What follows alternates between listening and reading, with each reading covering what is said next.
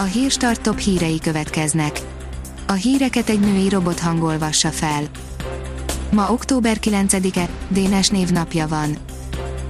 A vírus, amit a szovjetek fedeztek fel, írja a 24.hu.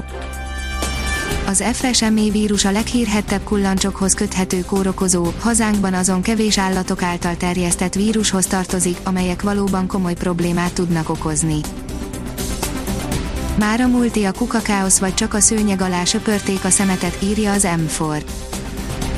Viszonylag egyszerű szervezési feladatnak tűnik, hogy ki és hova vigye el a szemetet egy adott településről, de még mindig rengeteg ellentmondással küzd a hulladékgazdálkodás, ami Kaposváron veszteséges, az egy megyével arrébb már szép hasznot hoz. A kormány szóvivő szerint bírja a terhelést az egészségügy, írja az Index. Szent Királyi Alexandra, tavasszal és nyáron az ország felkészült a koronavírus járvány kezelésére. A privát bankár szerint Sarkakat a férje közel 900 milliót vett ki a cégéből. Besenyei István az általa tulajdonolt Netris Hungary Kft. 2019-es nyereségéből mindössze egy jelképesnek tekinthető, 20 milliós összeget hagyott bent, a Femcafé női tematikájú portált kiadó cég rakétaszerűen lőtt ki Besenyei beszállását követően, köszönhetően a neres pénzeknek. A házi patika szerint koronavírus egy új és nehezen kimutatható tünet a koronavírus tüneteinek listájára idővel újabb és újabb szimptomák kerülnek fel, nemrég a nyirokcsomó duzzanattal kapcsolatban merült fel, vajon utalhat-e COVID-19 fertőzésre. Dallos Bogi egy éjszakás kalandjairól tud Puskás is, írja az NLC. Az már kiderült, hogy hány nője volt Puskás Petinek Dallos Bogi előtt, most viszont az énekesnő intim titkáról hult le a lepel a nyerőpárosban. Országos tisztifőorvos október 20-ától lesz elérhető az influenza elleni védőoltás, írja a gazdaságportál. Október 20-ától lesz elérhető a házi orvosi rendelőkben az influenza elleni térítésmentes védőoltás, közölte az országos tisztifőorvos a koronavírus járvány elleni védekezésért felelős operatív törzs online sajtótájékoztatóján csütörtökön. Az ATV írja, Gálvölgyi János, volt olyan hónap, amikor nulla forint volt a bevételünk. Hosszú hónapokig nem volt bevétele Gálvölgyi Jánosnak, amikor a járvány miatt zárva voltak a színházak. Azaz én pénzem szerint egyre nagyobb a baj a gazdaságban.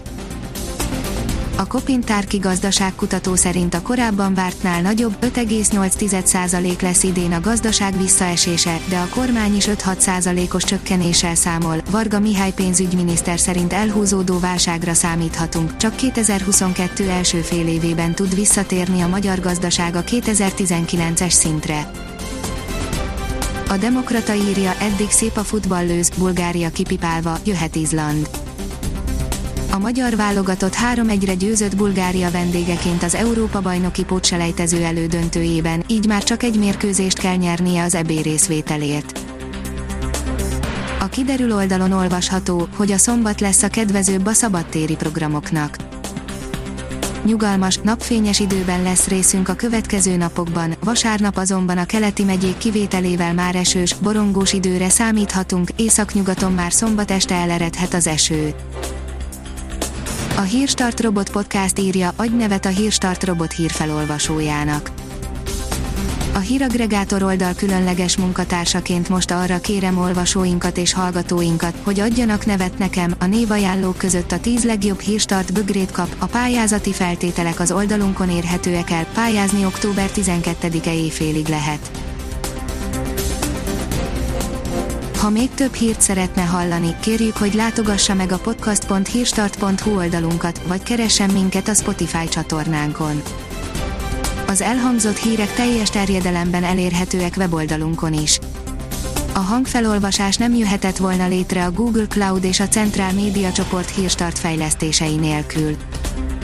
A hírstart kísérleti adását hallotta, a technológiánkat folyamatosan fejlesztjük. Ha tetszett a hírblokkunk, kérjük, hogy ossza meg ismerőseivel, vagy értékelje közösségi csatornáinkon. Visszajelzése fontos számunkra. Köszönjük, hogy minket hallgatott!